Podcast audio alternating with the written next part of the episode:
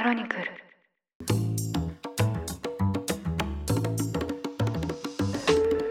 おはようございます。にせんにじゅうさんねんくがつじゅうににち火曜日、ニュースコネクト、あなたと経済をつなぐごふんかん、パーソナリティの竹村由紀子です。この番組ではいちにちひとつごふんかんで世界のメガトレンドがわかるニュースを解説していきます。朝の支度や散歩、通勤・家事の時間などにお聞きいただけると嬉しいです。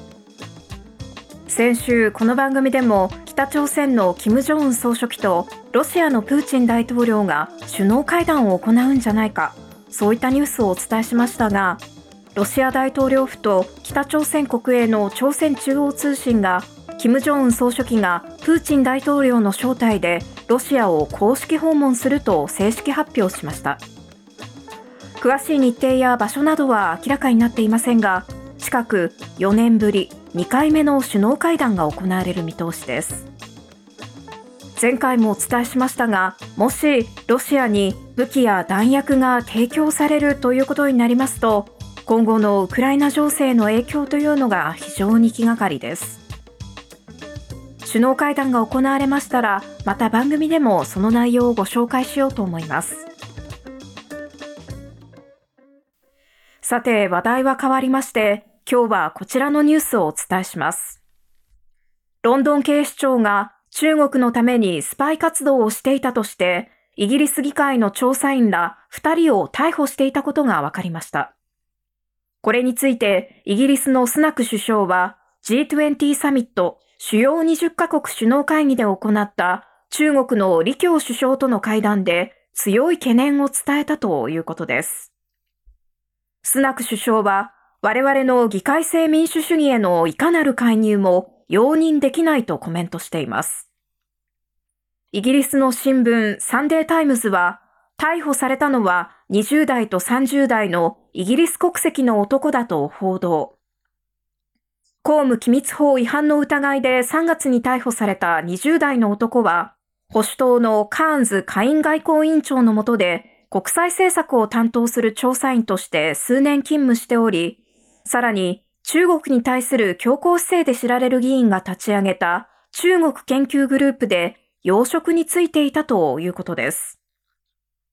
捜査当局はこの男がかつて住んでいた中国で工作員として採用され、中国に批判的な議員などに影響を及ぼそうとした可能性があるとみて捜査を続けています。これについて中国外務省はじゅういちにち、全くのでっち上げだと強く反発しています。イギリスと中国は今年はちがつ、ごねんぶりに外相会談を行うなど関係改善を模索しているんですが、それに水を差すように浮上した今回のスパイ問題。しかも議会という政治の中枢にスパイが入り込んでいたということは、イギリス国民にも大きな衝撃を与えています。イギリスでは過去にもロンドンを拠点に活動する中国人弁護士が中国共産党の政策に敵対する勢力に対抗するため、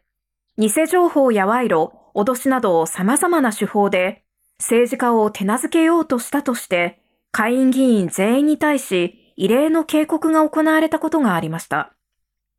このような経緯から中国の政治介入についてはずっと危機感が持たれてきたんです。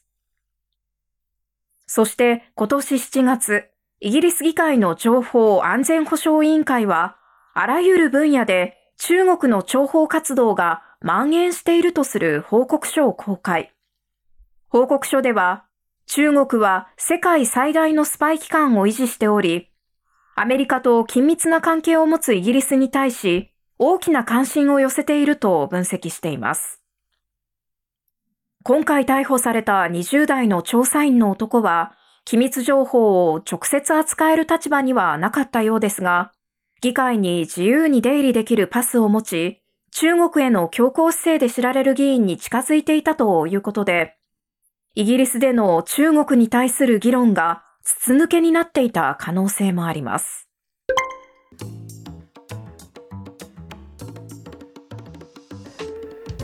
中国の諜報活動に関しては、アメリカのブリンケン国務長官も中国のスパイ施設がキューバに存在することを認めており、イギリスのみならず世界全体で大きな脅威となっています。ニュースコネクト、お相手は竹村由紀子でした。番組への感想はカタカナでハッシュタグニュースコネクトとつけて X 旧 Twitter に投稿してください。もしこの番組が気に入っていただけましたら、ぜひフォローしていただけると嬉しいです。それでは良い一日をお過ごしください。